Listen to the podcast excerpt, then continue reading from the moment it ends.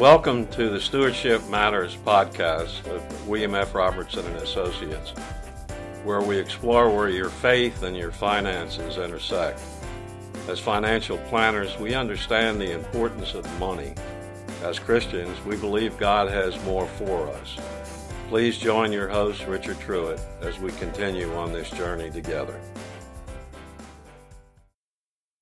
It's Richard Truitt again, and I'm uh, here with Bill Robertson. Also, again, we're going to um, uh, continue our discussion on our stewardship coaching uh, program that you know we spent, I guess, the first nine podcasts were uh, the about Sabbath, Sabbath economics, which undergirds our uh, stewardship program. And I've interviewed some pastors since then, and we'll continue to do that.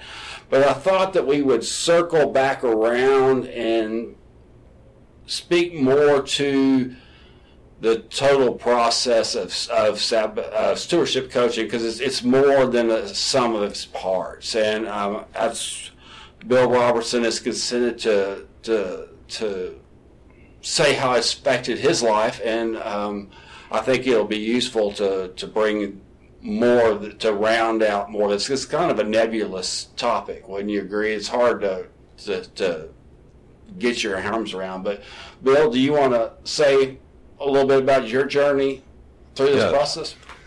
Yes, um, it's really a lot of it has been unexpected, and um, before we start engaging in this process of stewardship coaching and Sabbath economics, I had been exposed to Dallas Willard, and uh, Dallas Willard really had had a profound effect on me, and in the way that Dallas Willard uh, talked about the idea how we continue to try uh, to be good and to, and to do good things, and then when we fail, uh, we say, um, "I'm going to try harder." Try hard. Well, most of my life has been characterized by trying harder because it seems like I just try harder and try harder.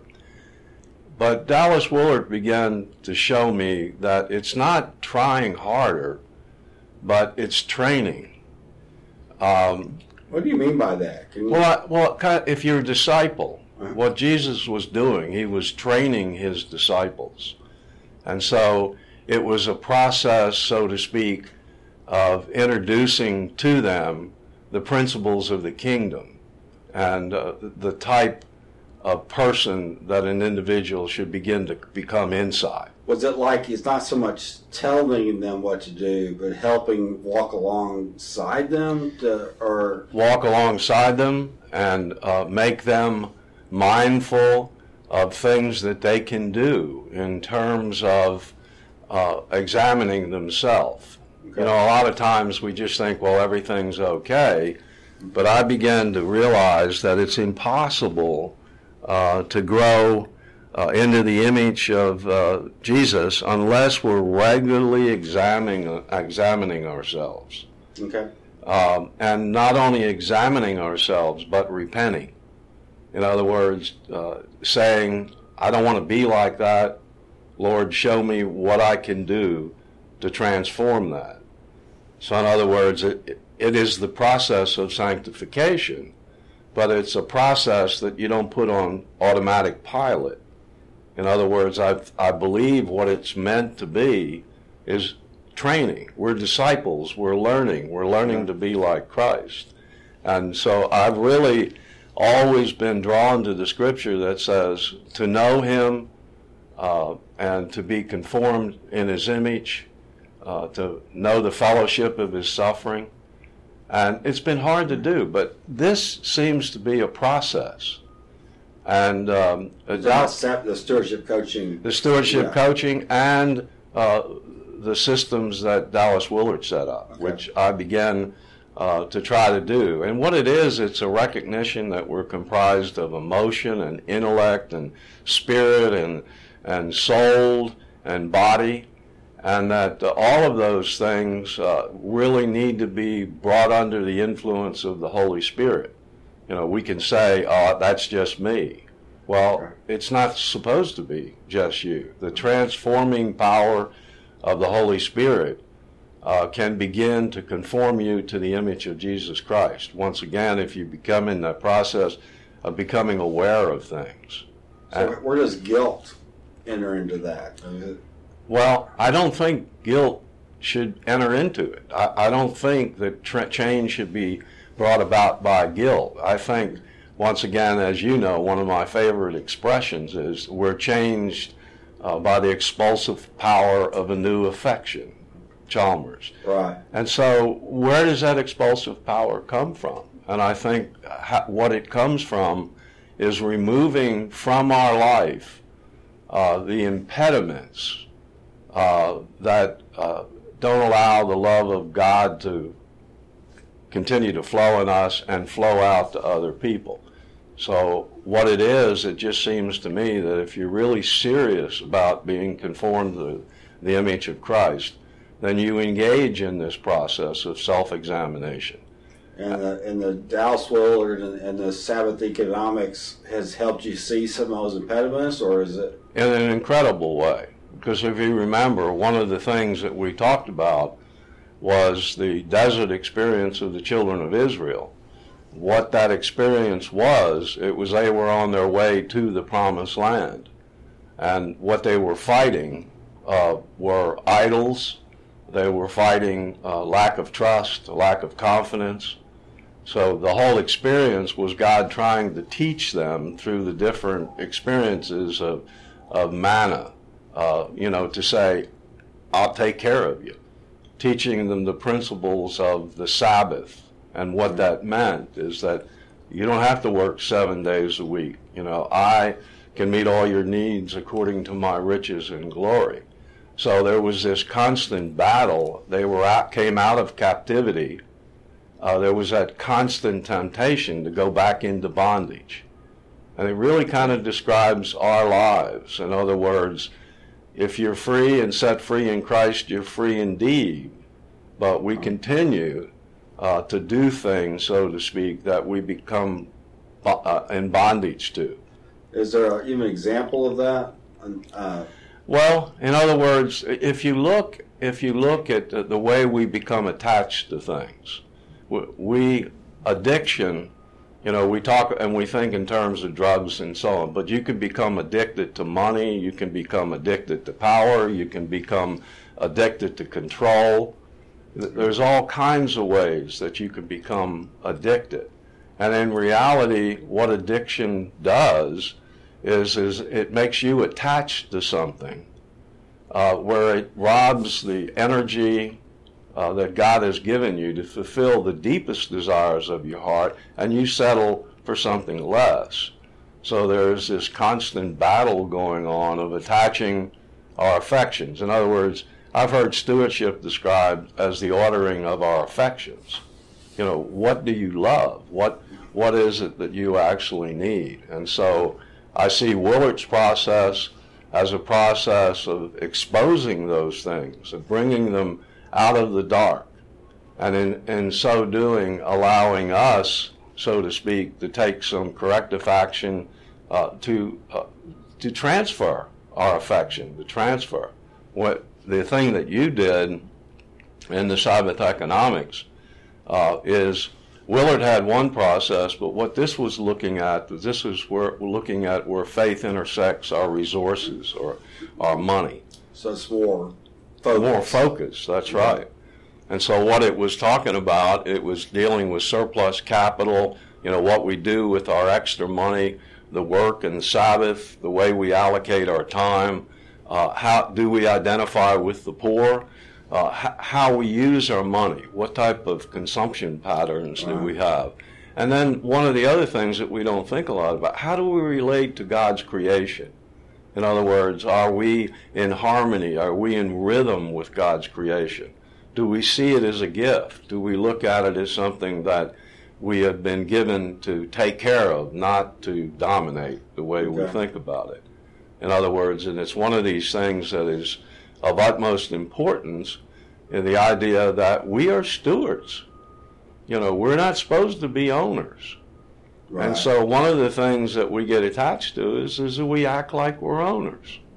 Well, it's so hard to, especially as tumultuous as the world is today to to not try to hoard everything you can for Well- your safety. Because we're fearful.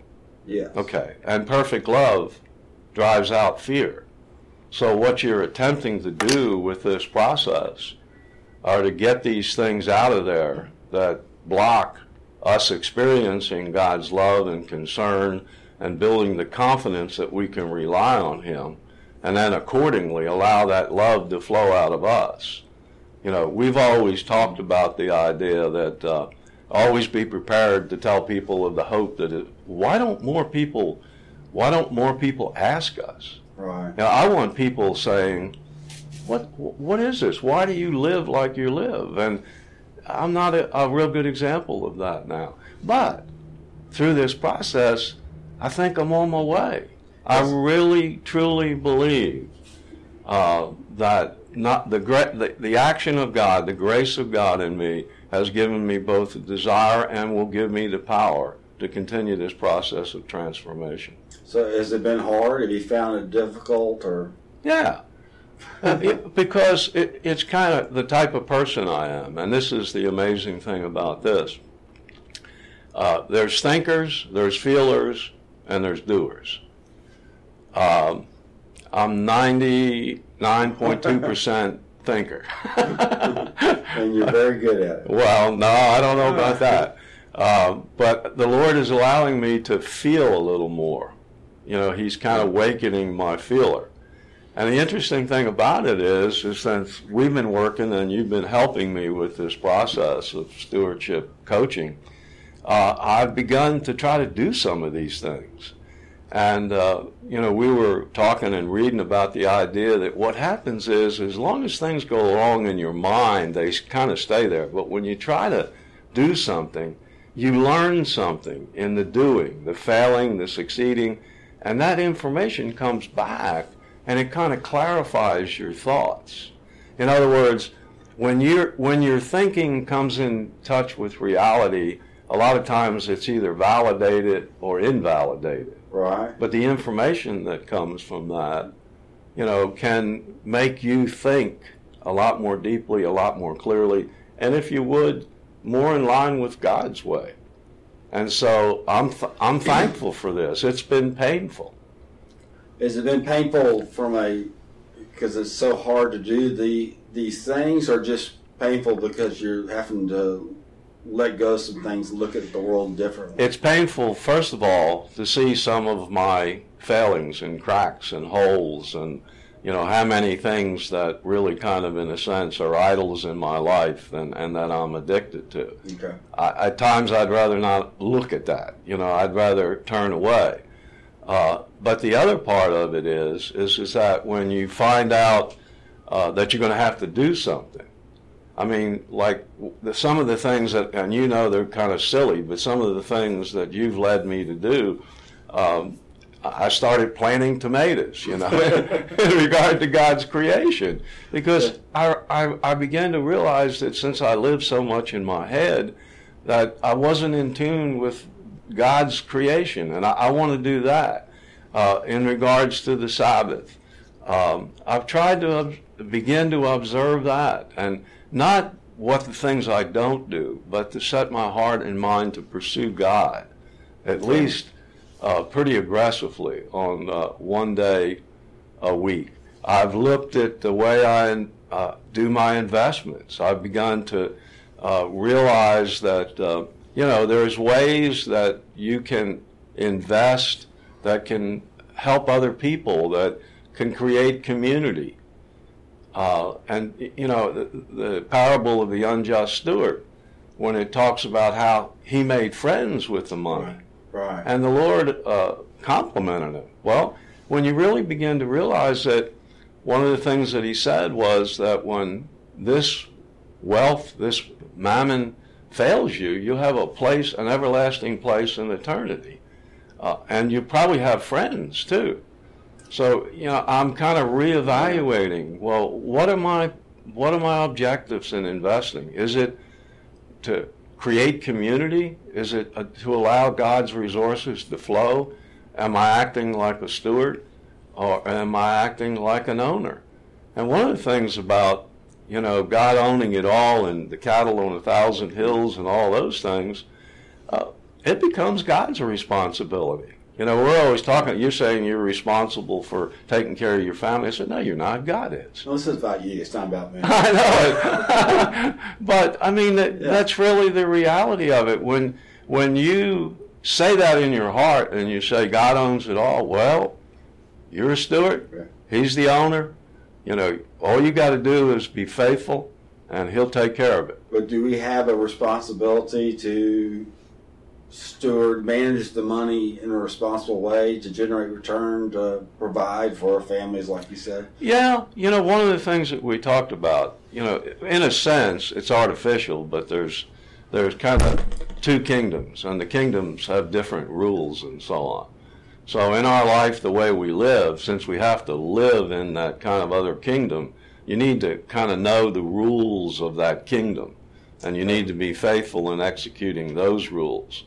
But the thing about it is, though, that I think ultimately uh, that God wants us to begin to see things in terms of it's it's all His kingdom, or one day all things will be caught up in Christ.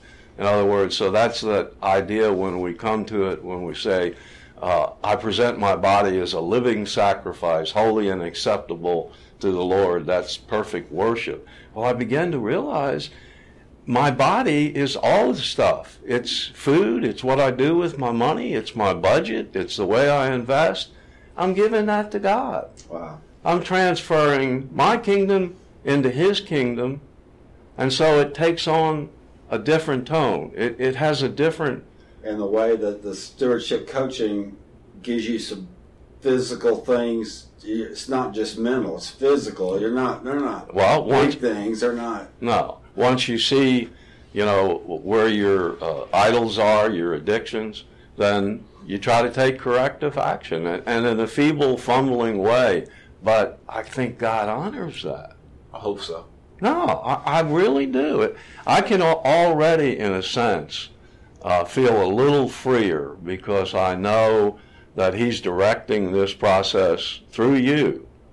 And what I'm beginning to understand is, you know, that the fallacy sometimes of the way people plan. Okay, planning usually is done with most of the methods and the ways of the world we come to planning with all our addictions and idols and, and so what we do is we bake that into the planning process. What we've talked about is what if you did planning when you did this process of stewardship economics and looking at these things looking at your heart and coming more in a way that this process is holy and set apart unto the law uh, unto the Lord. And so what happens? You're planning from an eternal perspective, not a limited perspective of how do I make myself secure, you know, what am I going to do in retirement. The light that can come from this process may make you look at retirement like that is not may not even be in the cards. And I'm not meant to spend my life collecting seashells and playing golf that I'm meant to, to be a disciple. So anyway, it's had a it's had a profound effect. Oh, good. Well, I'm I'm I'm excited to be walking along this with you. I I you kind of could tell we don't have a real clue what we're doing, but we're hopefully walking in a way that um, is is pleasing to God and and is. Uh, you know the, the proper way that we should steward our resources. Come join us. Yeah.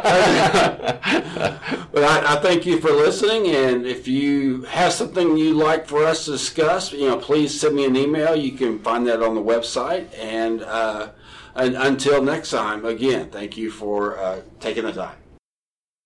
Thank you for listening to another Stewardship Matters podcast of William F. Robertson and Associates.